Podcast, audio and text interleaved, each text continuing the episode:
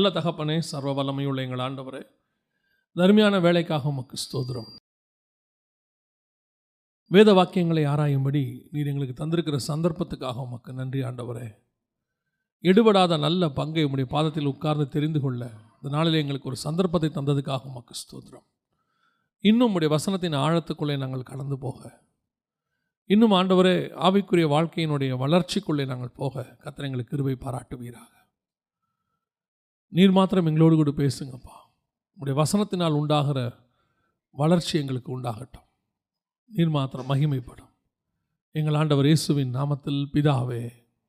இல்லை லூயா எபிரேயருக்கு நிருபம் ஆறாம் அதிகாரம் ஒன்று ரெண்டு மூன்று வசனங்களில் மூல உபதேசங்களுக்கு அடுத்த காரியங்களை நாம் கடந்து போவோம் அப்படின்னு வசனம் சொல்லுது. அஸ்திபாரத்தை மறுபடியும் போடாமல் பூர்ணர் ஆகும்படி கடந்து போவோமாக. தேவனுக்கு சித்தமானால் இப்படியே செய்வோம். அப்படின்னு இருக்குது நம்ம பொதுவாக திருச்சபை என்பது நம்ம சில நோக்கங்களுக்காக ஒவ்வொருத்தர் திருச்சபையை ஒவ்வொரு காரணங்களுக்காக நம்ம வரோம் ஒவ்வொருத்தருக்கும் ஒரு நோக்கம் இருக்குது திட்டம் இருக்குது ஆனால் தேவனுக்கு திருச்சபைக்கு நம்மளை கொண்டு வந்ததுக்கு ரட்சிக்கப்பட்டவர்களை கர்த்தர் அனுதினமும் சபையில் சேர்த்தார். சபையில் சேர்த்ததுக்கு கர்த்தருக்கு ஒரு திட்டம் தான் இருக்குது என்னென்னா நம்மளை பூர்ணராக்கும்படிக்கு தான் ஆண் நம்மளை கொண்டு வந்திருக்கிறார் ஆண்டவர். நம்ம பூர்ணராகி பரலோகத்துக்கு கூட்டிகிட்டு போனோம் ஏன்னா ஒரு உங்களுக்கு தெரியும் நினைக்கிறேன். ஒரு எந்த ஒரு ப்ராடக்டையுமே ஒரு ஓனர் கையில் ஒப்படைக்கிறதுக்கு முன்னாடி ஒரு வீடோ காரோ எதாக இருந்தாலும் சரி அதை கரெக்டாக செஞ்சு ஃபினிஷ் பண்ணி அவர் கையில் ஒப்படைப்பாங்க. நீங்கள் ஒரு கார் வாங்க போகிறீங்க அப்படின்னா அவங்க யார்டில் எல்லாத்தையும் செஞ்சு செக் பண்ணி உங்கள்கிட்ட ஒப்படைக்கும் போது அது பூரணமாக இருக்கும் கரெக்டாக இருக்கும் ஃபுல்லாக இருக்கும். ஒரு வீடும் அப்படி தான் கட்டி உங்கள்கிட்ட மொத்தமாக கொடுப்பாங்க. அந்த மாதிரி நம்மை ஆத்மாவை நம்மை பரலோகத்தில் கொண்டு போய் சேர்ப்பதற்கு கர்த்தர் இந்த பூமியில் வைத்து பூர்ணராக்கிற இடமா தான் திருச்சபையை வைத்திருக்கிறார். அப்போ சபைக்கு நாம் இங்கே வரும்போது வேறு எந்த நோக்கத்துக்காகவும் கொண்டு வரப்படவே இல்லை. மற்ற எல்லா விஷயமும் கீழானவைகள் எல்லாமே ஆண்டவரால் ரொம்ப ஈஸியாக கொடுக்க முடியும். வசனம் சொல்லுது கர்த்தருடைய ராஜ்யத்தையும் நீதியும் தேடுங்கள் பின்பு இவை யாவும் உங்களுக்கு கூட கொடுக்கப்படும் தானாக வரும். அப்போ பூர்ணர் ஆகும்படி தான் நாம் கடந்து வருகிறோம் தேவ சமூகத்துக்கு. அது தேவ சமூகத்தில் உட்கார்ந்துருந்தாலும் சரி வேதத்தை தியானித்தாலும் சரி திருச்சபைக்கு வந்தாலும் சரி தேவனுக்கு ஒரு திட்டம் தான் இருக்குது பூர்ணர் ஆகும்படிக்கு அப்போ அந்த பூர்ணர் ஆகிற அப்படிங்கிறதுனா என்ன? பூர்ணர் ஆக முடியுமா? அப்படின்னா பூர்ணர் ஆகும்படின்னு இருக்குது அப்போ கண்டிப்பாக முடியும். ஒரு ஒரு காலகட்டத்தில் நம்ம அடுத்தடுத்த ஸ்டேஜுக்குள்ளே போகிறோம் அதாவது ஆவிக்குரிய வளர்ச்சிக்குள்ளே கடந்து போகிறோம். எப்படி திருச்சபைக்கு வந்தோமோ இருபது வருஷம் ஆனாலும் முப்பது வருஷம் ஆனாலும் அதே ஆவிக்குரிய வளர்ச்சியில் இருப்போம்னா நாம் ஃபெயில் ஆகிட்டு இருக்கிறோன்னு அர்த்தம். நிறைய பேருடைய சக்ஸஸ் என்னன்னு கேட்டால் இவங்கெல்லாம் வந்து சபை தொடங்கின காலத்துலேருந்து இருக்கிறாங்க. முப்பது வருஷமாக நாற்பது வருஷமாக சர்ச்சில் இருக்காங்க அப்படின்னு சொல்கிறாங்க அது குவாலிஃபிகேஷன் கிடையாது. எது குவாலிஃபிகேஷன் நீங்கள் வரும்போது உங்கள் ஆவிக்குரிய வாழ்க்கை எப்படி இருந்தது? இப்போ உங்கள் ஆவிக்குரிய வாழ்க்கை எப்படி இருக்கிறது? அதுதான் குவாலிஃபிகேஷன் உலக பிரகாரமான பாவத்தை நான் சொல்லலை. நம்ம பாவத்தை வந்து விட்டுட்டு வந்துட்டோம். வரும்போதே பாவத்தை விட்டுட்டு தான் உள்ளே வரோம். அதுதான் ரட்சிக்கப்படுறோன்னு சொல்கிறோம் ஆனால் இங்கே வந்த பிறகு ஆவிக்குரிய வாழ்க்கையினுடைய வளர்ச்சி. நம்ம பர்சுத்த ஆவிக்குள்ளே எப்படி வளர்றோம்? ஒரு உதாரணத்துக்கு சொல்லணும்னா அப்போஸ் நடவடிக்கையில் பார்த்தீங்கன்னா பர்சுத்த ஆவியானவர் யோவானுக்குள்ளே இறங்கி வருகிறார். அதுவே நீங்கள் வெளிப்படுத்தின விசேஷம் நாலாம் அதிகாரத்தில் பார்த்தீங்கன்னா யோவான் ஆவிக்குள்ளே ஆகினார் இருக்கு. அதாவது முதல்ல யோவானுக்குள்ளே ஆண்டவர் வராரு.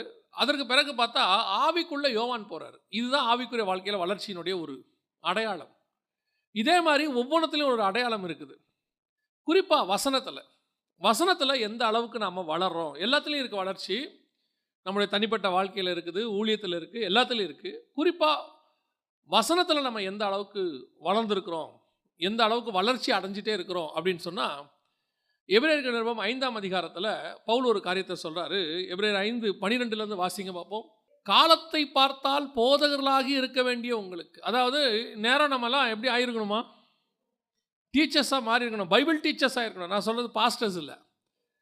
போதகராக இருக்கணும்னா போதகர்னா டீச்சர் காலத்தை பார்த்தா இந்நேரம் பைபிளில் வந்து போதிக்கிற அளவுக்கு நீங்கள் வளர்ந்துருக்கணும்.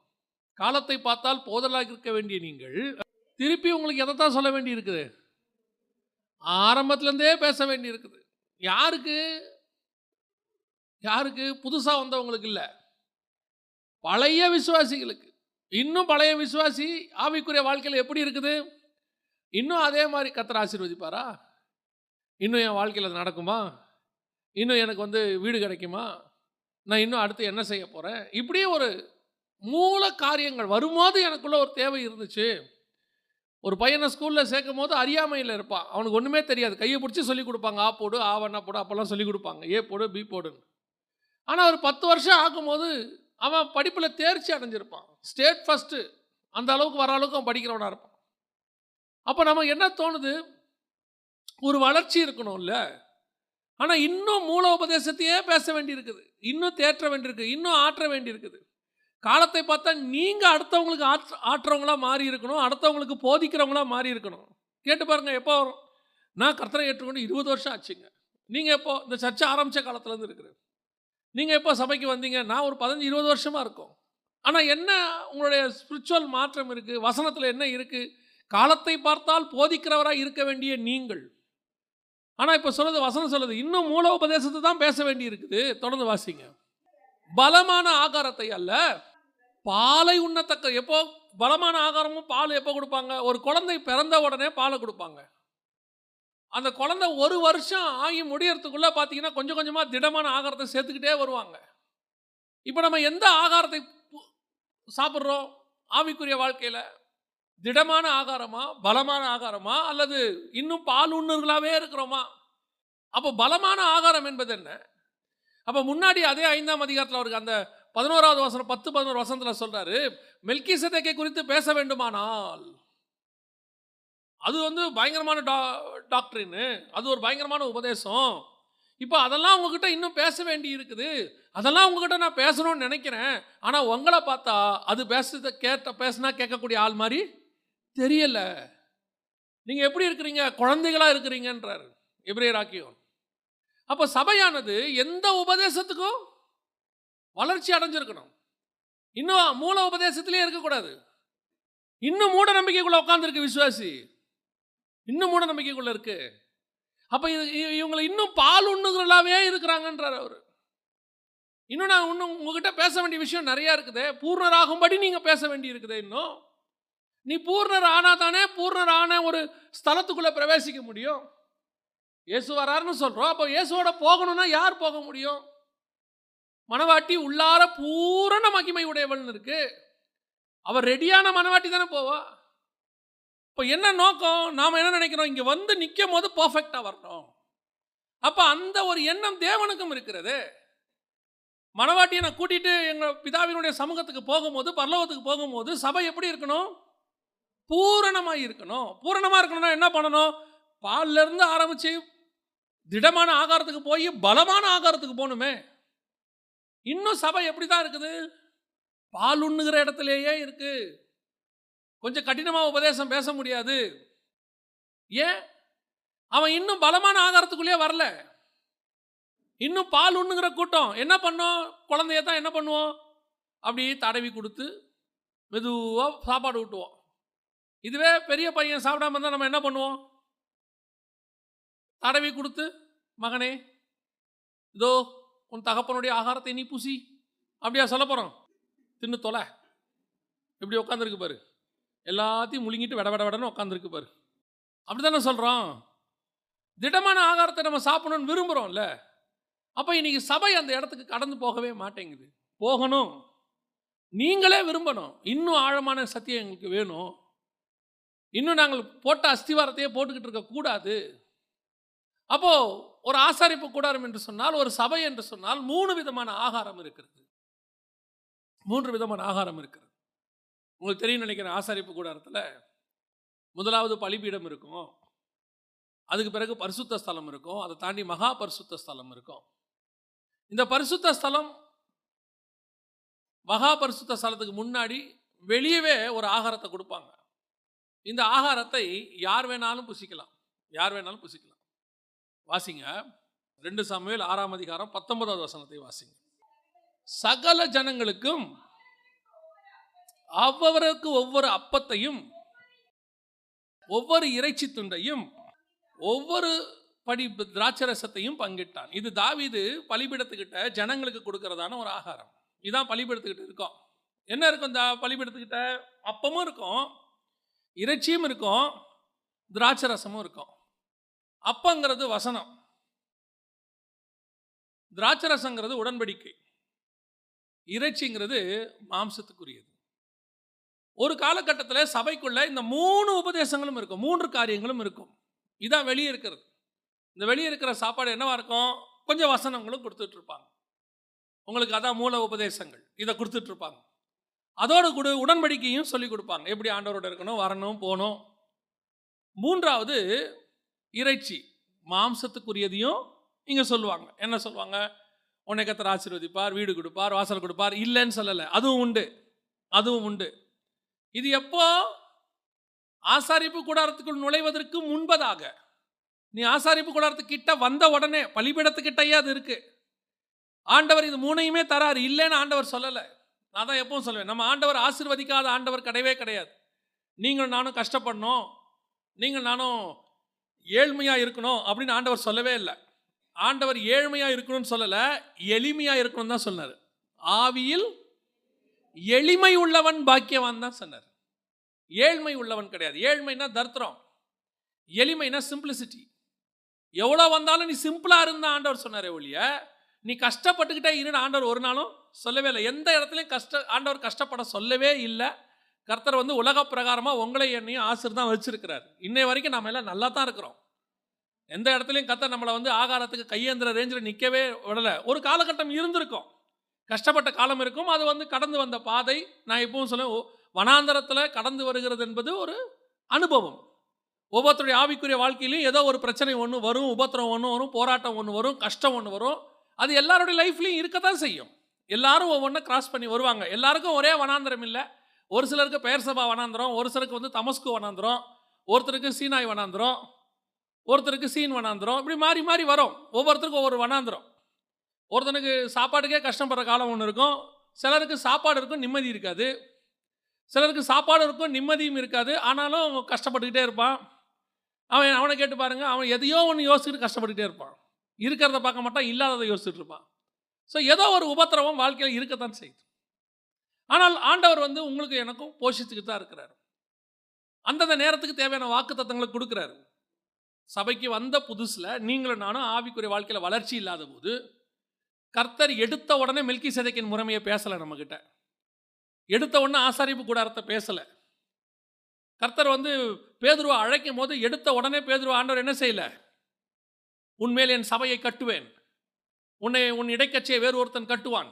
நீ இன்ன விதமாய் மறிப்பாயின்னு சொல்லலை. எடுத்த உடனே சொன்னார் ஆழத்தில் வலையை போட்டு மீனை பிடிச்சிக்கோ.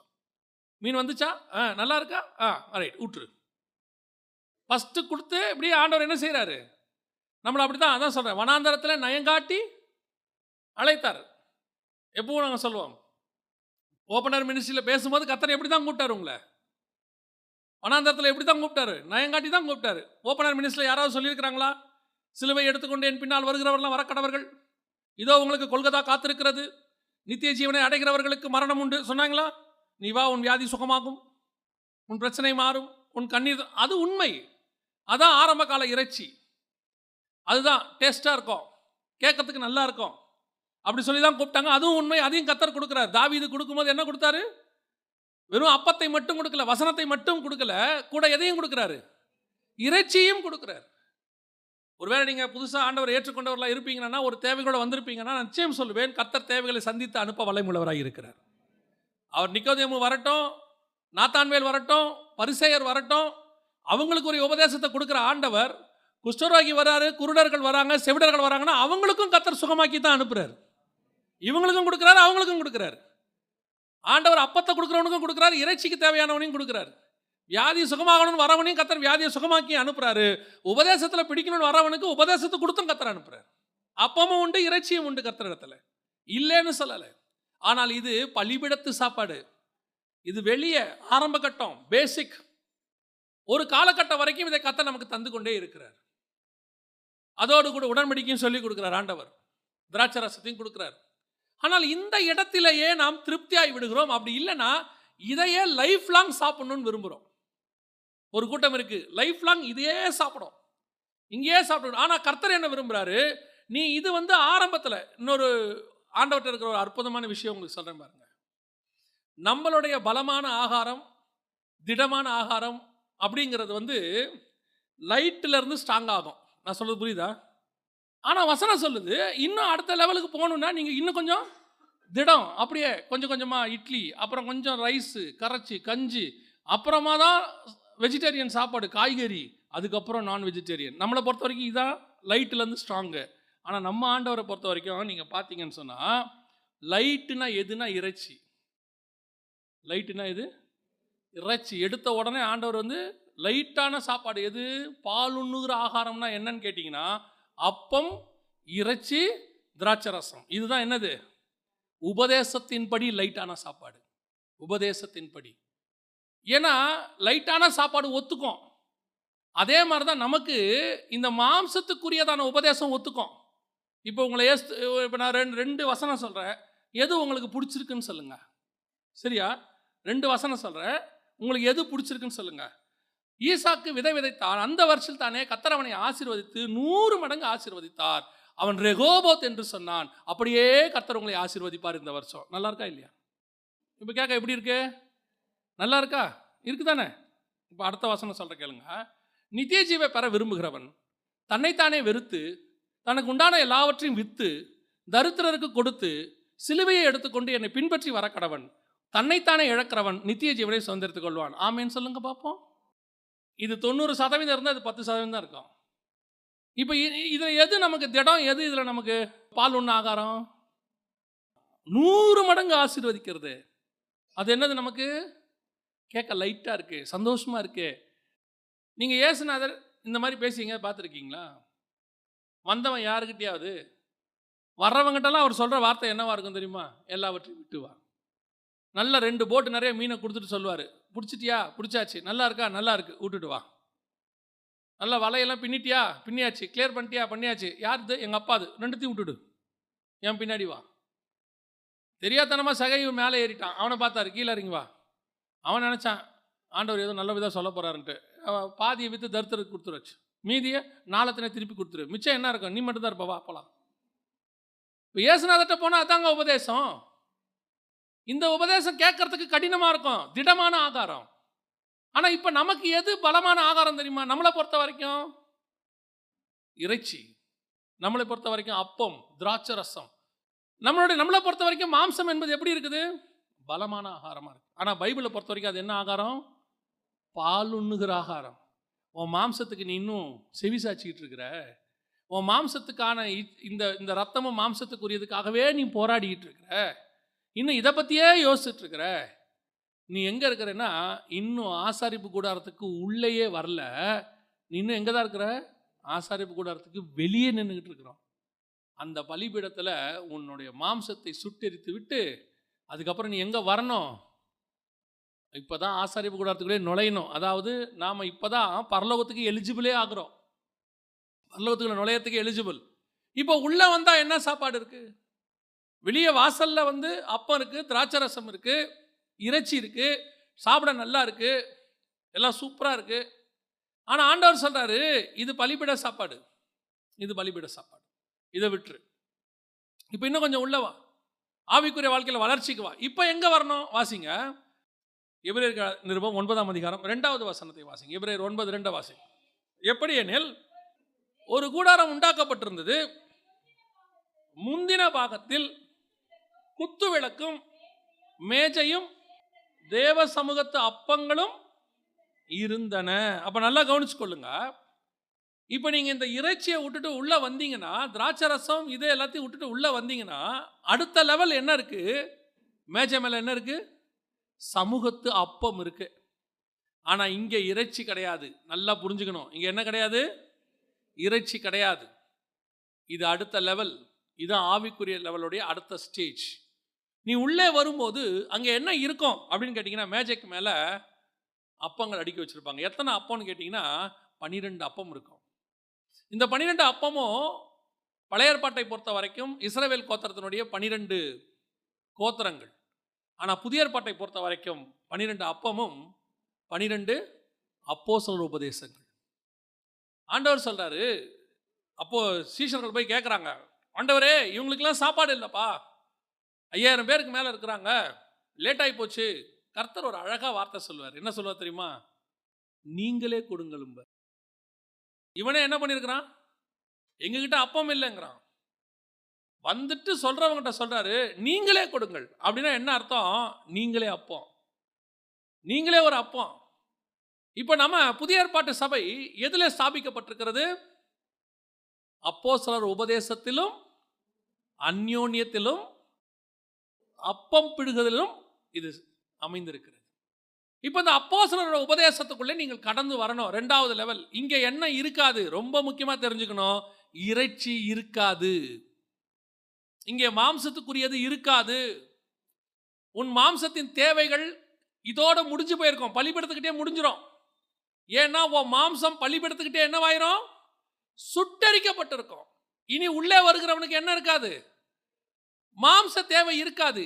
இந்த மாம்சத்துக்கான தேவையே இருக்காது. அப்போ என்னங்க? மாம்சத்துக்கான தேவை இருக்காதுன்னா என்ன சொல்ல வரீங்க? அப்போ நாங்கள் எப்படி சாப்பிடுவோம்? எப்படி தூங்குவோம்? நல்லா தெரிஞ்சுக்கொள்ளுங்க. நீங்கள் சமூகத்து அப்பத்துக்கிட்ட வரும்போது நீங்கள் ஒரு தாண்டி உள்ளே வரும்போது இந்த பூமிக்குரிய தேவைகள் அத்தனையும் பரலோகம் உங்களை நன்றாய் பார்த்துக்கொள்ளும். பரலோகத்தினுடைய கணக்கில் இருக்கும். ஆனால் ஒன்று நீங்கள் நினைக்கிற மாதிரி அந்த இடத்துல இருக்க முடியாது. ஆண்டவர் நினைக்கிற மாதிரி நீங்கள் இருக்கணும்.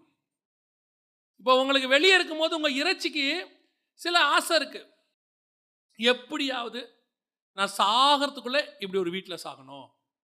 எப்படியாவது நான் வந்து வெளிநாட்டில் வேலை வாங்கிடணும். எப்படியாவது என் பிள்ளைகளுக்கு கல்யாணம் பண்ணி பேரப்பிள்ளைகளை பார்த்துடணும். எப்படியாவது எனக்கு இந்த மாம்சத்துக்குரியதுக்கான சில ஆசாபாசங்கள் எல்லாம் இருக்கும். இது அத்தனையும் வெளியே சுட்டரிக்கப்பட்டிருக்கோம். உள்ளே வரும்போது உன் மாம்சத்தினுடைய எந்த ஆசையும் உனக்கு இருக்காது. ஆனால் அது எல்லாம் தானாய் நடக்கும். நீங்கள் எதிர்பார்க்க இருக்க மாட்டீங்க உங்கள் எதிர்பார்ப்பிலே இருக்காது. ஆனால் கர்த்தர் அதை சந்திப்பார். கர்த்தர் அதை தருவார். நீங்கள் அதை எதிர்பார்க்க மாட்டீங்க. நான் சொன்னது உங்களுக்கு புரியுதா? நீங்கள் எப்படியாவது என் பிள்ளைக்கு கல்யாணம் பண்ணி பார்க்கணும்னு ஆசைப்பட்டது பலிபீடம். கர்த்தர் பார்த்துப்பாருன்னு சொல்லிட்டு நீங்கள் உள்ளே போய் இப்போ இறைச்சிக்குரியதை பார்க்க மாட்டீங்க சமூக தப்பத்தை சாப்பிட்டுக்கிட்டு இருப்பீங்க. அப்போ சில உபதேசம் சாப்பிட்டுக்கிட்டு இருப்பீங்க. நீங்கள் சாப்பிட்டுக்கிட்டு இருப்பீங்க. இங்கே நீங்கள் நினச்ச உங்கள் பிள்ளைகளுடைய காரியத்தை பரலோகம் பார்த்து எல்லாம் கரெக்டாக நடத்தும். எல்லாமே நடத்தும். அத்தனையும் நடத்தும். அப்போ உங்களுக்கு என்ன இருக்காது? கவலை இருக்காது. டிப்ரெஷன் இருக்காது. ஸ்ட்ரெஸ் இருக்காது. இதெல்லாம் இல்லைன்னா சுகர் இருக்காது. பிபி இருக்காது. மாரடைப்பு வராது. எதுவுமே இருக்காது. இப்போ நீங்கள் எப்படி இருப்பீங்க? சந்தோஷமாக இருப்பீங்க. ஒருத்தர் என்ன கேட்டார் அது எப்படிங்க? எதை பற்றியுமே யோசிக்காமல் இருக்கணும். இருக்கலாமே. ஏற்றுக்க ஒருத்தர் இருந்துட்டாருன்னு வச்சுங்களேன். இல்லையா? ஏற்றுக்க ஒருத்தர் இருந்துட்டாருன்னா எனக்கு என்ன கவலை? நான் வந்து த- ஒரு வெயிட்டை வச்சுக்கிட்டு உட்காந்துருக்குறேன் அந்த நேரத்தில் ஒரு வண்டி வருது. வண்டியில் ஏறிக்கிங்கன்றாரு. வண்டியில் ஏறி உட்காந்துக்கிட்டு வெயிட்டை நானும் வச்சுக்கலாம். இறக்கி வண்டியிலையும் வைக்கலாம். இப்போ வெயிட்டை வண்டி சுமந்துக்கிட்டு வரும். நீங்கள் இப்போ எதை விரும்புறீங்கன்றது தான் ஒரு ஒரு கேள்வி. நீங்களே வெயிட்டை தூக்கிட்டு வரணும்னு நினைக்கிறீங்களா? இல்லை வண்டியில் வச்சிடணும்னு நினைக்கிறீங்களா? வண்டியில் வச்சுட்டு ஃப்ரீயாக போங்கிறார். ஃப்ளைட்டில் போகும்போது பார்த்தீங்கன்னா உங்ககிட்ட இருக்கிற பெரிய வெயிட் எதுவோ அதை கீழேயே வாங்கிடுவான் டிக்கெட் கொடுக்குற இடத்துல என்ன பண்ணிடுவாங்க போர்டிங் பாஸ் கொடுக்குற இடத்துல பதினஞ்சு கிலோவோ இருபது கிலோவோ முப்பது கிலோவோ எது பெரிய வெயிட் இங்கே வச்சுருங்க. இது இதுக்கு மேலே நாட் அலவுடுன்றோம் ஏன்? நாங்கள் கொண்டு வரோம் பறக்கும்போது நாங்கள் எடுத்துகிட்டு வரோம். நீங்கள் இறங்குற இடத்துல கொண்டு வந்து உங்கள் கையில் கொடுத்துறோம். நீங்கள் போங்க. ஃப்ரீயாக போங்க. அடுத்து கேட்பாங்க வேற என்ன வச்சுருக்கீங்க? கையில் ஒரு பேக் வச்சுருக்கோம். ஒரு ஏழு கிலோ வரைக்கும் அலவுட் ஓகே இது உங்களால் தூக்க முடியும்ல? தூக்க முடியும். ரைட் போங்க. இப்போது ஃப்ளைட்டில் ஏறும் போது அங்கே ஒரு அம்மா சொல்லுவாங்க இது என்னது? பேகு என்னால் தூக்க முடியும். கையில் வச்சுருக்கேன். அந்த அம்மா சொல்லும் மேலே வச்சுருங்க. ஏன்? நீ பறக்கும்போது ஒரு வெயிட் உனக்கு இருக்கக்கூடாது.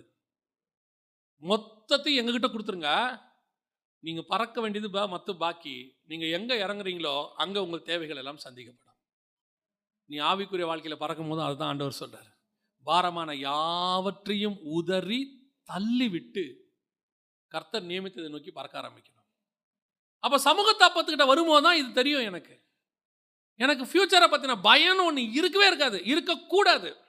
நான் எப்பவும் சொல்லுவேன் அறிவுக்கும் விசுவாசத்துக்கும் ஆப்போசிட்டு பார்த்தா நம்புறது அறிவு பார்க்காம நம்புறது விசுவாசம். நீ இந்த அறிவுபூர்வமான ஆள்கிட்ட கேட்டிங்கன்னா எங்கே ப்ரூஃப் அப்படிம்பான் என்ன ப்ரூஃப் எங்ககிட்ட இருக்கிற எதுக்குமே ப்ரூஃப் கிடையாது. இயேசுநாதர் கண்ணின் வயிற்றில் பிறந்தார். ப்ரூஃபே கிடையாது. பைபிளில் இருக்கு கண்ணின் வயிற்றில் ஒருத்தர் பிறப்பாரா? அப்படின்னா அதான் விசுவாசம். நான் விசுவாசிக்கிறேன் ஒரு கண்ணின் வயிற்றில் அவர் பிறந்திருக்கிறார். மரித்தோருடைய ரத்தம் உனக்கு சுத்திகரிக்குமா? சுத்திகரிக்கும். நான் விசுவாசிக்கிறேன் இயேசுவின் ரத்தம் என்னை சுத்திகரிக்கும். மரித்தோர் உயிரோடு கூட எழுந்திருப்பாங்களா? எழுந்திருப்பாங்க. என் இயேசு உயிரோடு கூட எழுந்திருக்கிறார். நான் விசுவாசிக்கிறேன். ஏங்க இதெல்லாம் சயின்ஸுக்கு ஒத்து வராது. அறிவுக்கு ஒத்து வராது. அறிவுக்கு ஆப்போசிட்டாக இருக்கிறது தான் விசுவாசம்.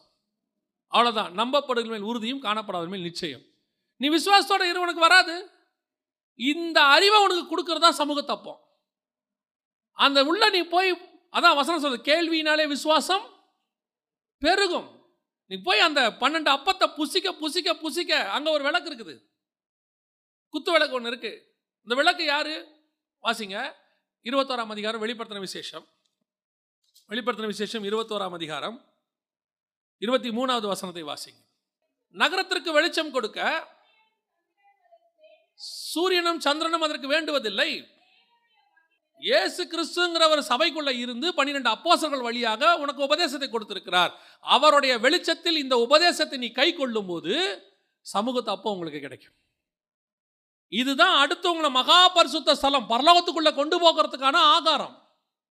இதை சாப்பிட்டா தான் நீங்க அங்க போக முடியும். மகா பரிசுத்த ஸ்தலத்துக்குள்ள போறதுக்கு என்ன செய்யணுங்கிற ஆகாரத்தை இந்த சமூகத்து மேஜை மேல இருக்கிற அப்பம் தான் கொடுக்குது.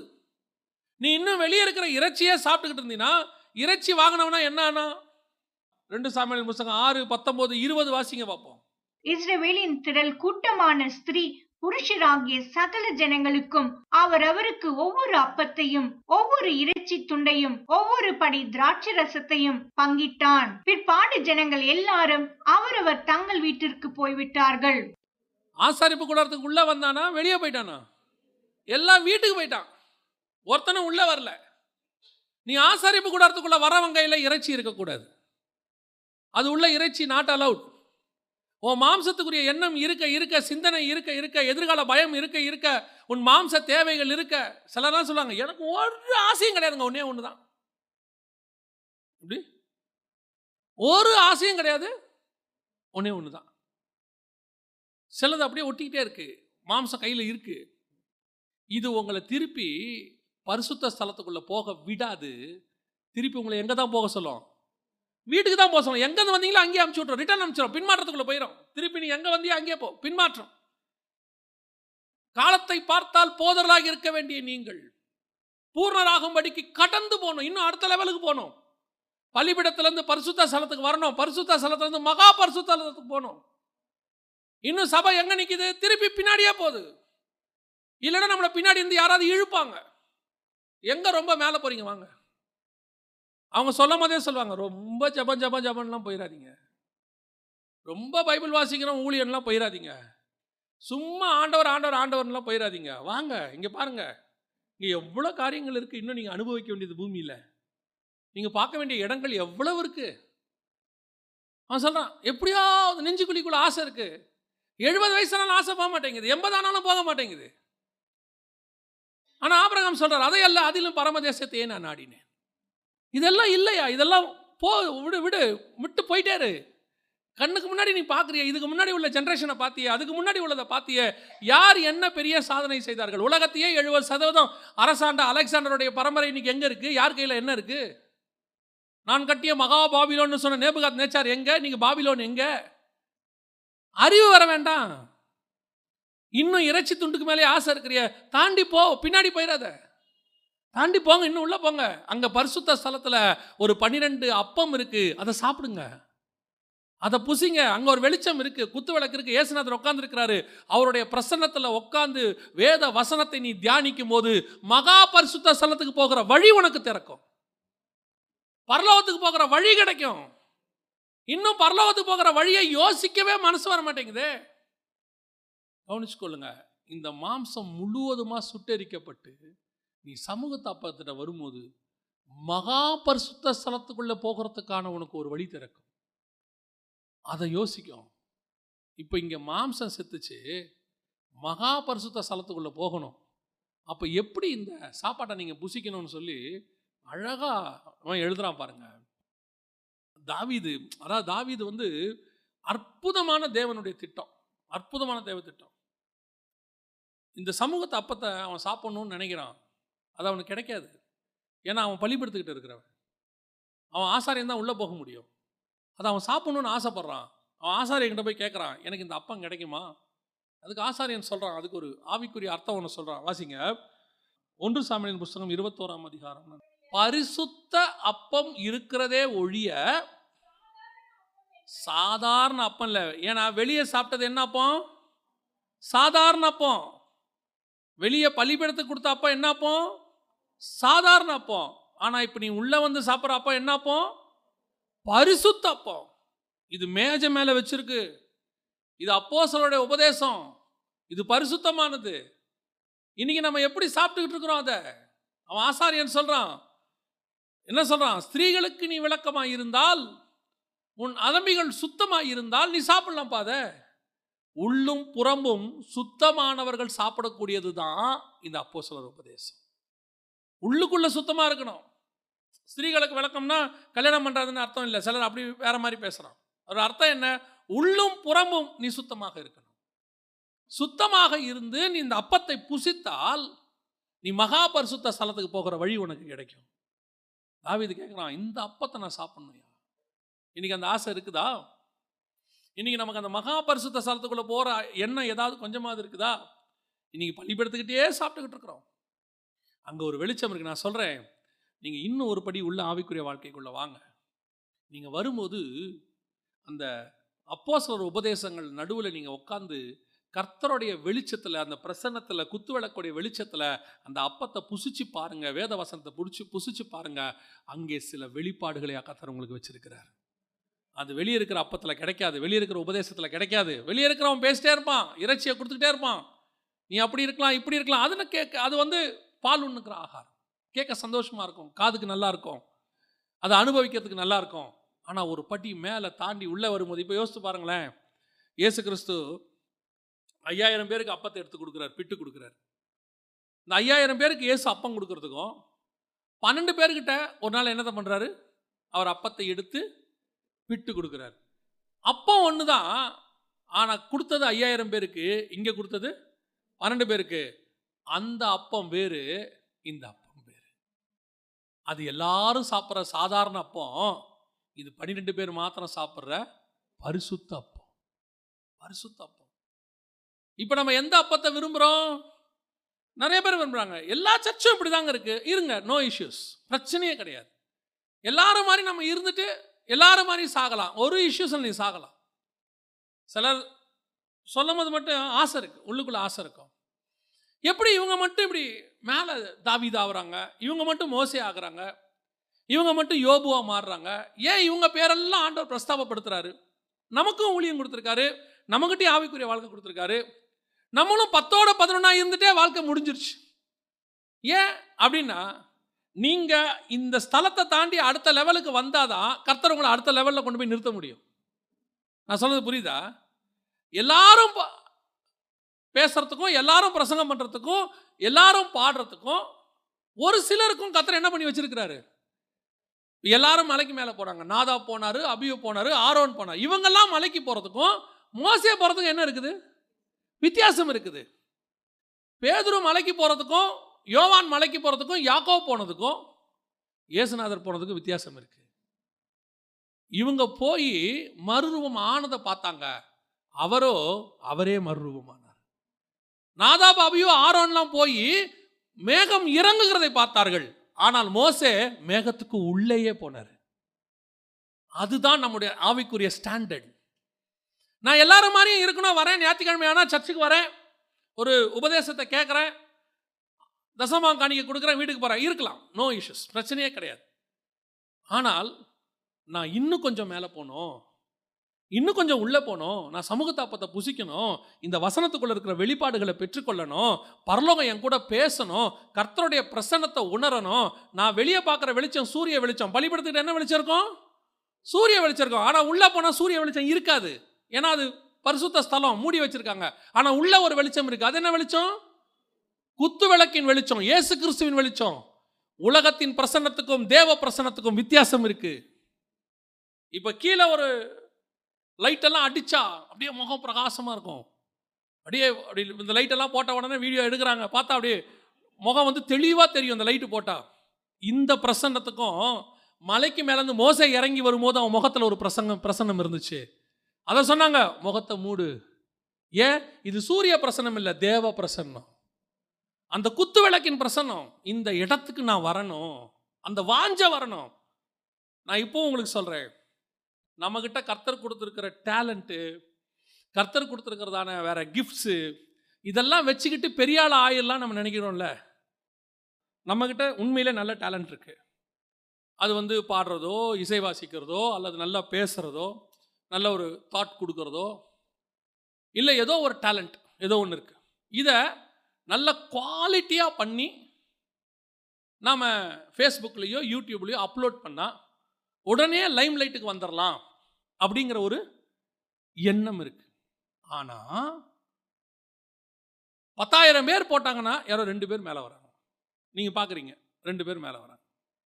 என்ன காரணம் அப்படின்னா நான் சொல்லுவேன் இந்த டேலண்ட் அல்ல இந்த டேலண்ட்டை யூஸ் பண்ணுற நான் இருக்கேன்ல ஏன் நான் எந்த இடத்துல இருக்கிறேன்னு தான் கத்தர் பார்க்குறாரு நான் தாவீதா இருந்தால் என் கையில் இருக்கிற கூழாங்கல் கர்த்தருக்கு போதும் கோலியாத்தை வீழ்த்துவதற்கு. நான் சவுலா இருந்தால் என் கையில் பெரிய பட்டயம் இருந்தாலும் பத்தாது கோலியாத்தை வீழ்த்துவதற்கு.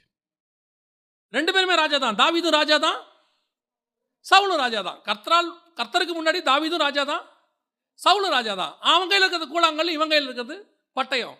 எதிரில் நிற்கிற கோலியாத்து. தாவி சவுல் யாரு? சமஸ்த இஸ்ரவேல்ல அவனை மாதிரி உயர்த்த ஒருத்தனுமே இல்லை. வந்திருக்கிற கோலியாத் யாரு? சவுளை விட உயரமான ஒருத்தன் வந்து நிற்கிறான் இப்போ இவன் கையில் பட்டயம் இருக்கு. இவனுக்கு எக்ஸ்பீரியன்ஸ் இருக்கு. பெலிஸ்தர்களை ஜெயிச்சது இருக்கு. ஆனால் இவன் கர்த்தரோடு கூட இல்லை. அதுதான் பிரச்சனை. தாவீது கையில் அவனும் ராஜா தான் பட்டயம் இல்லை. ஆனால் அவன் கையில் கூழாங்கல் தான் இருக்கு. ஆனால் அவங்ககிட்ட இருக்கிற ஒரே ப்ளஸ் பாயிண்ட் அவன் கர்த்தரோடு கூட இருந்தான். நீ யாரோட இருக்கிறங்கிறது தான் முக்கியம். உன் டேலண்ட்டை கர்த்தர் யூஸ் பண்ணணும். நான் ஒரு லெவலுக்கு வர வரைக்கும் கத்தரோடையே இருப்பேன். ஸோ தகுதி இல்லாதவங்கள கத்தரை என்ன செய்கிறாரு அவன் என் கூட இருக்கிறான்ப்பா அப்படின்னு சொல்லி ஆடு மேய்க்கிறோட ராஜாவை கொண்டு போய் கத்தரை என்ன செஞ்சுறாரு? உட்கார வச்சுறாரு. உட்கார வச்சவொடனே நான் என்ன பண்ணுறேன் இன்னும் கர்த்தரோட இருந்தால் கர்த்தர் இன்னும் ஒரு படி மேலே கொண்டு போவார். இன்னும் கர்த்தரோட இருந்தால் இன்னும் ஒரு படி மேலே கொண்டு போவார். இப்போ நான் உப்பரிக்கையில் உலாவ ஆரம்பிச்சிடுறேன். நான் ராஜாவாயிட்டோம்ல? இப்போ கர்த்தர் பார்க்குறாரு நீ உப்பரிக்கிலன்னு கீழே இறங்க. இன்னைக்கு நிறைய பேர்கிட்ட இதான் பிரச்சனை. டேலண்ட்டை நம்புகிறாங்க குவாலிட்டியை நம்புகிறாங்க குவான்டிட்டியை நம்புகிறாங்க வியூஸ் குவான்டிட்டியை நம்புகிறாங்க எல்லாத்தையும் நம்புறாங்க. நான் சொல்கிறேன் இது எதையுமே நம்பாதீங்க. நீங்கள் தேவ பிரசன்னத்தை நம்புங்க. நீங்கள் எவ்வளோக்கு எவ்வளோ தேவனோட இருக்கணுங்கிறத நம்புங்க. ஆண்டவர்கிட்ட சொல்லுங்கள் ஆண்டவரை நான் இன்னும் உண்மை அறியணுமே. இன்னும் கிட்ட சேரணுமே. ஏனோக்கு வெளிப்பாடுகளை பெற்றுக்கொண்ட பிறகு தான் வசனம் சொல்லுது அவன் தேவனோடு கூட சஞ்சரிக்க ஆரம்பித்தான். இப்போ நோவாவோட கத்தர் பேசின பிறகு வசனம் சொல்லுது நோவா தேவனோடு கூட சஞ்சரித்து கொண்டிருந்தான் ஒரு விஷயம் கிடைச்ச பிறகும் தேவனோட கிட்ட போகணும் பரிசுத்த ஸ்தலத்துக்குள்ள போகணும். நான் உட்காந்து அதை சாப்பிடணும் ஆண்டவரே. அந்த பிரசன்னத்தில் நான் சொல்கிறேன் எவ்வளவுக்கு எவ்வளவு நீங்கள் மனுஷனை விட்டு தூர போகிறீங்களோ அவ்வளவுக்கு அவ்வளவு தேவனோடு கூட கிட்ட போவீங்க. எவ்வளவுக்கு எவ்வளவு தேவனை விட்டு தூர போகிறீங்களோ அவ்வளோக்கு அவ்வளோ மனுஷங்கிட்ட போவீங்க. இதான் ஒரே அடையாளம் உங்களுக்கு. அன்வான்டாக உட்காந்து பேசிக்கிட்டு இருக்கிறது எல்லாத்தையும் அவாய்ட் பண்ணிவிட்டு தேவனோடு கூட உட்கார பாருங்கள் கூடுமான வரைக்கும். இந்த உலகத்தை விட்டு நம்ம எங்கேயும் போக முடியாது.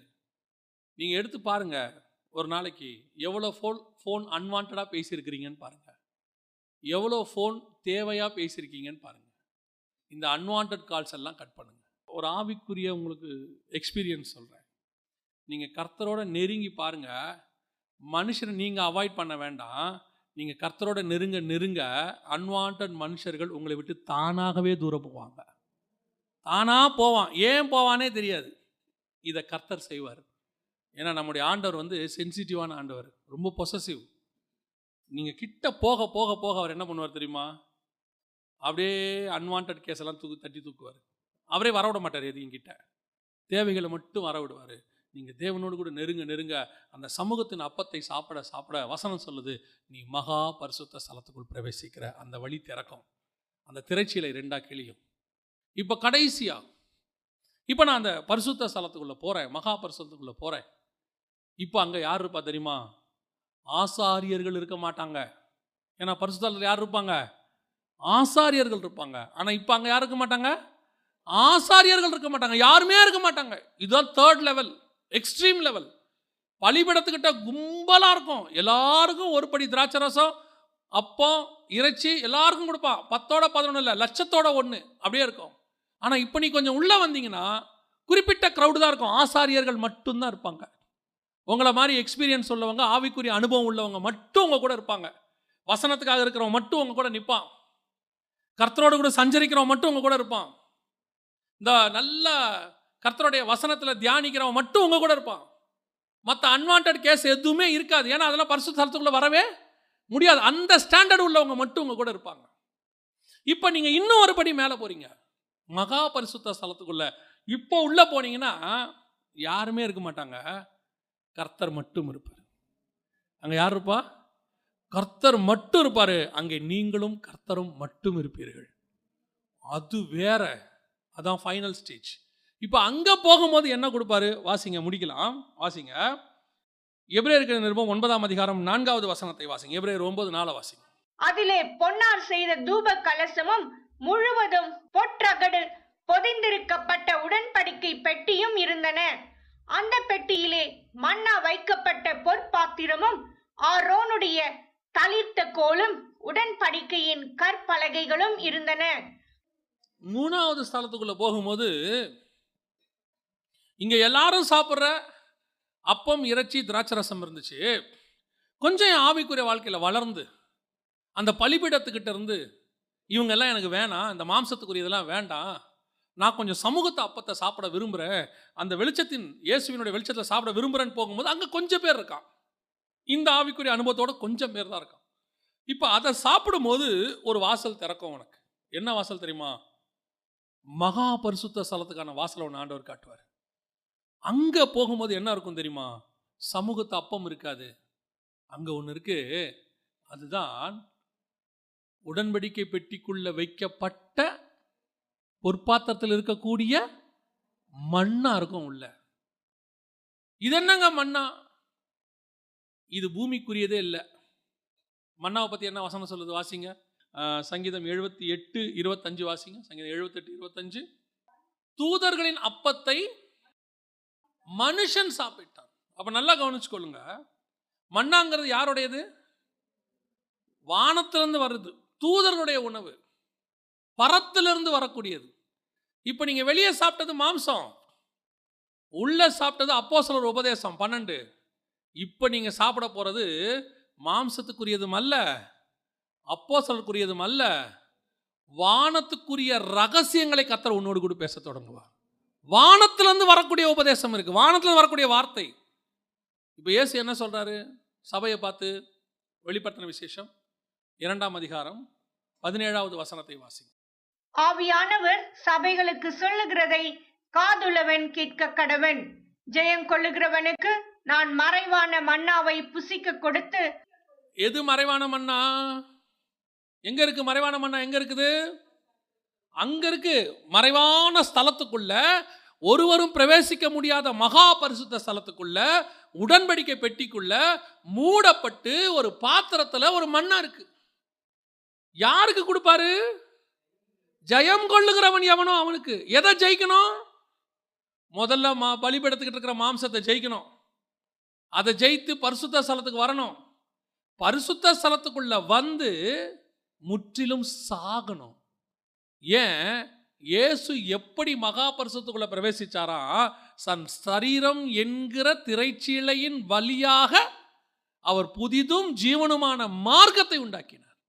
இயேசு மறித்து உயிர்த்தெழுந்து அங்க போய் உட்கார்ந்தார் அந்த மாதிரி முழுவதுமாக உன் மாம்ச சிந்தனை சாகடிக்கப்பட்டு முழுவதுமாக நீ அந்த பன்னிரெண்டு அப்பத்தை புசித்து அப்போஸ்தலர் உபதேசத்தில் வளரும்போது கர்த்தர் உங்களை எங்க கூட்டிட்டு போவார் தெரியுமா? தன்னுடைய ரகசியங்களை வெளிப்படுத்தும்படி கூட்டிட்டு போவார். பரலோகத்தினுடைய காரியங்களை தெளிவுபடுத்தும்படி கத்தர் கூட்டிட்டு போவார். உன் கண்கள் காணக்கூடிய சில ரகசியங்களை கத்தர் காட்டுவார் உங்களுக்கு. வேதத்தை வாசிக்கும் போது கத்தர் ஒரு காரியம் சொல்லி கொடுத்தார். ரெண்டாம் அதிகாரம் அப்போச நடவடிக்கைகளில்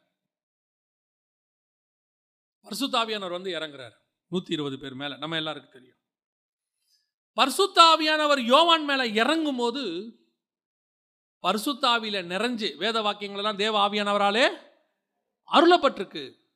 இப்போ அந்த பர்சுத்தாவில நிரம்பி யோவான் எழுதுனது தான் யோவான் எழுதின சுவிசேஷம். கரெக்ட் தானே? பரிசுத்தாவில நிரம்பினா தானே அவர் சுவிசேஷம் எழுதியிருக்க முடியும்? அப்போ யோவான் எழுதின சுவிசேஷம் எப்போ வந்துச்சு? பரிசுத்தாவில நிரம்பி அவர் யோவான் எழுதின சுவிசேஷத்தை எழுதிட்டாரு. தன்னோட அந்திம காலத்தில் கடைசி தொண்ணூறு வயசில் இப்போது அவர் ஆவிக்குள்ளாகிற அனுபவத்துக்குள்ளே வராரு. இப்போ பர்சுத்த ஆவியானவர் அவரோட சின்ன வயசுல இறங்கிட்டார். இப்போ இவர் ஆவிக்குள்ளாகிற அனுபவத்துக்குள்ள வராரு. சமூகத்து அப்பத்தில் பன்னெண்டு அப்பம் இருக்கு. அதில் ஒரு அப்பம் யோவான். பன்னெண்டு அப்போ ஒருத்தர் யாரு? யோவான். இவருடைய உபதேசம் என்னது? யோவான் எழுதின சுவிசேஷம். ஒன்று யோவான் ரெண்டு யோவான் மூணு யோவான். இதெல்லாம் இவருடைய அப்பம். சமூகத்து அப்பம். இதெல்லாம் கொடுத்துட்டாரு. ஆனால் மகா பரிசுத்த ஸ்தலத்துக்குள்ளே போகும்போது கர்த்தருடைய நாளில் ஆவிக்குள்ளாகும் போது என் மாம்சம் முழுவதுமாக செயலிழக்கும் போது இப்ப கர்த்தர் யோவானை பார்த்து சொல்றாரு இங்கே ஏறி வா இவைகளுக்கு பின்பு சம்பவிப்பதில் நான் உனக்கு காட்டுவேன். இப்போ வசனம் சொல்லுது நான் கர்த்தருடைய நாளில் ஆவிக்குள்ளானேன் வானம் திறந்திருக்கிறதையும் சிங்காசனத்தில் ஒருவர் வீற்றிருக்கிறதையும் நான் கண்டேன். பர்சுத்தாவில நிரம்பி நீ எழுதினா அது சுவிசேஷம். பரிசுத்த ஆவியானவருக்குள்ள நீ போய் எழுதுனா அது வெளிப்படுத்தின விசேஷம். பரிசுத்த ஸ்தலத்தில் எழுதுனா அது சுவிசேஷம். மகா பரிசுத்த ஸ்தலத்துக்குள்ள போனா அது வெளிப்படுத்தின விசேஷம். இது அப்போ அது மறைவான மண்ணா அந்த வெளிப்பாடு உள்ள இடத்துக்கு தான் நீங்கள் நானும் வரணும். இப்போ நாம எதை விரும்புகிறோம் ஒரு பெரிய கூட்டம் எங்கே உட்காந்துக்கிட்டு இருக்கு? பலிபெடுத்துக்கிட்டே உட்காந்துருக்கு இன்னும் எனக்கு மாம்சம் வேணும். இந்த பூமிக்குரியதில் நான் அதை செஞ்சுக்கணும் இதை செய்யணும் அதை சாதிக்கணும் இதை சாதிக்கணும் அதை பண்ணணும் இதை பண்ணணும். இங்கேயே நான் பெரிய ஆள் ஆகணும் பெரிய மியூசிஷியன் ஆகணும் பெரிய டாக்டர் ஆகணும் பெரிய மார்க் எடுக்கணும் தௌசண்ட் டூ ஹண்ட்ரடுக்கு இவ்வளோ எடுக்கணும் இதெல்லாம் பழிபடுத்துக்கிட்டே இருக்கு. நீ ஒரு இடத்துக்கு தாண்டி இந்த இந்த இது எல்லாத்தையும் விட்டுட்டு இது மேலே உள்ள ஆசையெல்லாம் விட்டுட்டு மாம்சம் சுட்டரிக்கப்பட்டு பலிபிடத்தில் நீ அப்படியே உள்ளே வாங்க. அங்கே உங்களுக்கு என்று அப்போ சில உபதேசங்கள் வைக்கப்பட்டிருக்கு.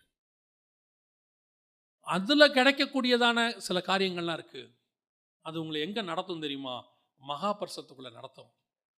மகா பரிசுத்த ஸ்தலத்துக்குள்ளே நீங்கள் போகும்போது அங்கே உங்களுக்கென்று பிரத்யேகமான ஒரு மறைவான மண்ணாக இருக்கும். அது உங்களுக்கென்றே கொடுக்கப்படுது. இது பன்னெண்டு அப்பத்தது உரியதல்ல. நமக்குன்னே கர்த்தர் வச்சிருப்பார் மறைவான மண்ணை அப்போ நீங்கள் பேசும்போது என்ன சொல்லுவாங்க தெரியுமா? நீ பேசும்போது கர்த்தர் பேசினாரு. உன் முகத்தை பார்க்கும்போது சொல்லுவாங்க கர்த்தர் அவன்கிட்ட இருந்து பேசிகிட்டு இருக்கிறாரு. நீ பேசும்போது சொல்லுவாங்க இப்படி ஒரு சத்தியத்தை நாங்கள் கேட்டதே இல்லை.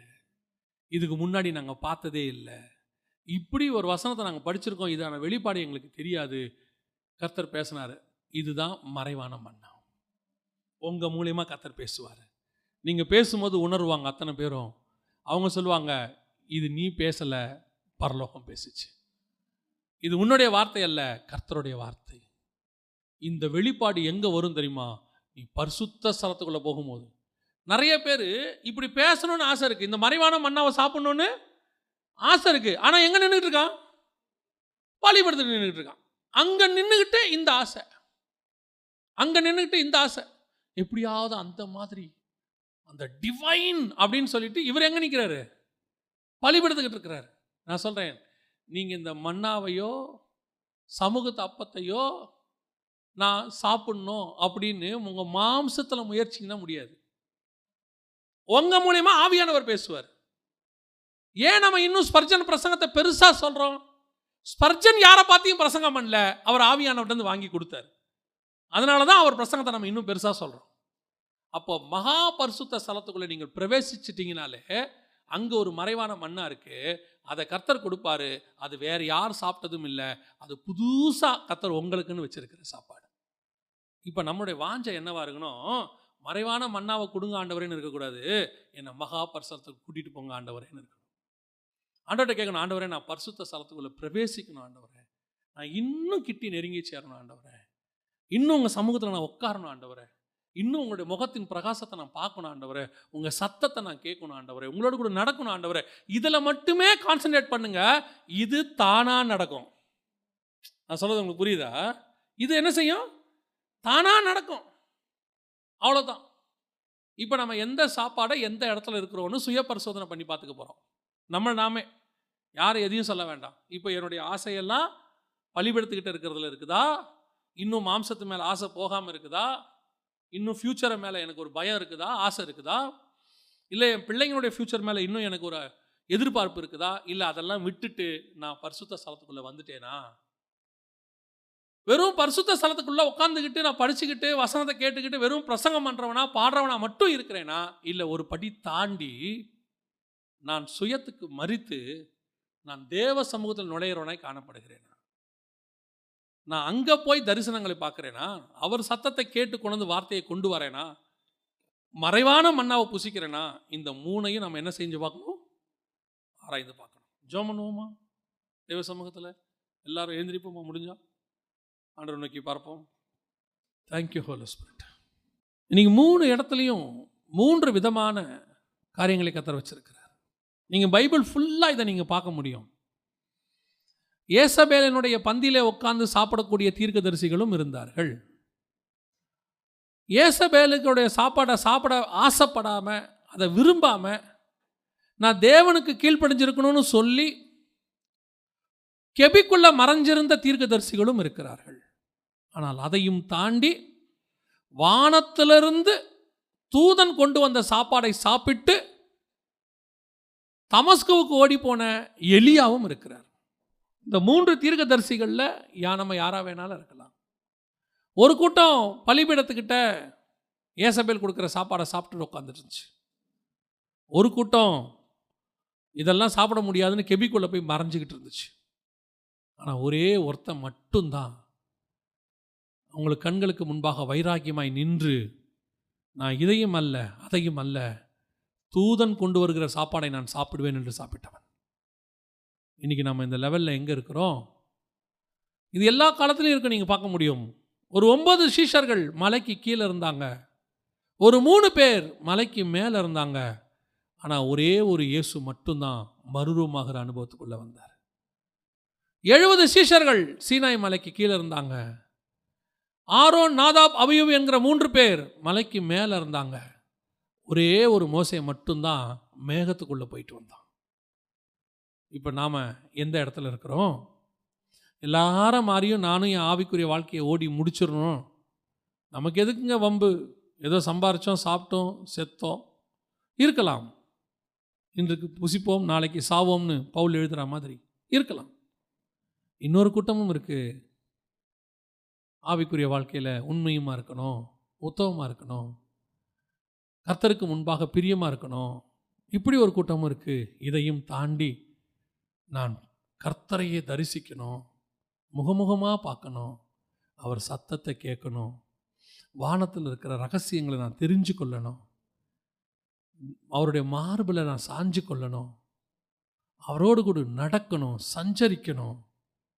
என் தலைமயிரை பிடிச்சு அவர் வானத்துக்கும் பூமிக்கும் நடுவில் கொண்டு போகணும். ஆவிக்குள்ளாக்கி என்னை அவர் வானத்துக்கு கொண்டு போகணும். இப்படி விரும்புகிற ஒரு கூட்டமும் இருக்கு. இதில் நாம் எந்த இடத்துல இருக்கிறோம்? ஆண்டவரே நான் பலிபீடத்துக்கிட்ட சாப்பிட்டது போதும் ஆண்டவரே. என்னை சமூகத்து அப்பத்தை சாப்பிட வைங்கப்பா. இந்த சமூகத்து அப்பத்தை நான் சாப்பிட சாப்பிட நான் விசுவாசிக்கிறேன். சீக்கிரத்தில் மறைவான மண்ணாவை நான் புசிக்க போகிறேன் ஆண்டவரேன் ரகசியங்களை எனக்கு வெளிப்படுத்தி கொடுப்பீங்கன்னு நான் நம்புகிறேன் ஆண்டவரே. யோவான் ஆவிக்குள்ளானது போல் நாங்கள்லாம் ஆவோன்னு நம்புகிறோம் ஆண்டவரே. எங்கள் கண்கள் சிங்காசனத்தையும் சிங்காசனத்தில் வீற்றிருக்கிறவரையும் காணும் ஆண்டவரே. என் ஆவிக்குரிய அனுபவம் அந்த அளவுக்கு வரட்டோம்ப்பா. ஒப்பு கொடுப்போமா தேவ சமூகத்தில்? இந்த அனுபவத்துக்குள்ளே வரணும்னு விரும்புகிறவங்களாம் கரங்களை ஆண்டவருக்கு நேராக உயர்த்தி உண்மையாக இருதயத்தின் ஆழத்திலிருந்து நீங்கள் ஜெபம் பண்ணுங்க ஆண்டவரே. நான் அந்த அனுபவத்துக்குள்ளே வரணும். கர்த்தர் உன் இருதயத்தை பார்க்குறாரு. வாயை பார்க்கல உன் கையையும் பார்க்கல. கர்த்தர் இருதயத்தை பார்க்குறாரு. நீ உண்மையாக ஜோம் பண்ணிங்கன்னா ஒரு நாள் இல்லை ஒரு நாள் உன் வாஞ்சைக்கு தக்கதாய். கர்த்தர் அந்த மேலான அனுபவத்துக்கு கொண்டு போவார். பவுல் எழுதுகிறது மாதிரி நான் மூன்றாவது வானம் வரைக்கும் எடுத்துக்கொள்ளப்பட்டேன் நான் மாம்சத்தில் இருந்தேனா ஆவியில் இருந்தேனா தெரியாது. நான் மனுஷர் பாஷையை பேசினேனா தூதர் பாஷையை பேசினேனா தெரியாது. அப்படி ஒரு அனுபவத்தை கத்தர் உங்களுக்கும் தருவார். நம்ம ஜெபம் பண்ணுவோமா? சர்வ வல்லமையுள்ள எங்கள் தகப்பனே இந்த காலை வேளையில் எங்களோடு கூட இடைப்பட்ட தயவுக்காக உமக்கு நன்றி. தேவனாகிய கத்தர் இம்மட்டும் நடத்தின பாதைகளுக்காக ஸ்தோத்திரம். எங்களை அழைத்து கொண்டு வந்த தயவுக்காய் ஸ்தோத்திரம். எங்களுக்கு கொடுத்த அழைப்புக்காக நன்றி. இப்பொழுதும் ஆண்டவரே நாங்கள் பரிசுத்த ஸ்தலத்தையும் மகா பரிசுத்த ஸ்தலத்தையும் அடைகிறவர்களாக எங்கள் பிரயாணம் அங்கே போய் தான் முடிவடையணும் ஆண்டவரே. நாங்கள் திரும்பி அப்பத்தையும் இறைச்சியை வாங்கிட்டு வீட்டுக்கு போன ஜனங்களாக இருக்கக்கூடாது தாவிது கையில் வாங்கிட்டு திருப்பி பின்மாற்றம் அடைஞ்சவங்களாக நாங்கள் இருக்கக்கூடாது நாங்கள் இன்னும் முன்னேறுகிறவர்களாக இன்னும் முன்னேறுகிறவர்களாக இன்னும் கிருபாசனத்தில் கிட்டி நெருங்கி சேருகிறவர்களாக ஆண்டவரே உங்களுடைய சத்தத்தை கேட்கிறவர்களாக வானம் திறக்கிறதை பார்க்கிறவர்களாக உம்முடைய முகத்தை தரிசிக்கிறவர்களாக உம்முடைய மார்பிலே சாய்ந்து கொள்ளுகிறவர்களாக உம்மோடு கூட உலாவுகிறவர்களாக உம்மோடு கூட சஞ்சரிக்கிறவர்களாக மாற எங்களுக்கு கிருப பாரா காட்டுங்கப்பா மலைக்கு மேலே மகிமையின் அனுபவத்தை நாங்கள் பார்த்து மேகத்துக்குள்ளே பிரவேசித்து கர்த்தருடைய சத்தத்தை கேட்குறவங்களா மாறுறேன். எங்களுக்கு அப்படி ஒரு கிருபையை கட்டளையிடுங்க ஆண்டவரே. நீர் மாத்திரம் மகிமைப்படும். எங்கள் ஆண்டவர் இயேசுவின் நாமத்தில் பிதாவே.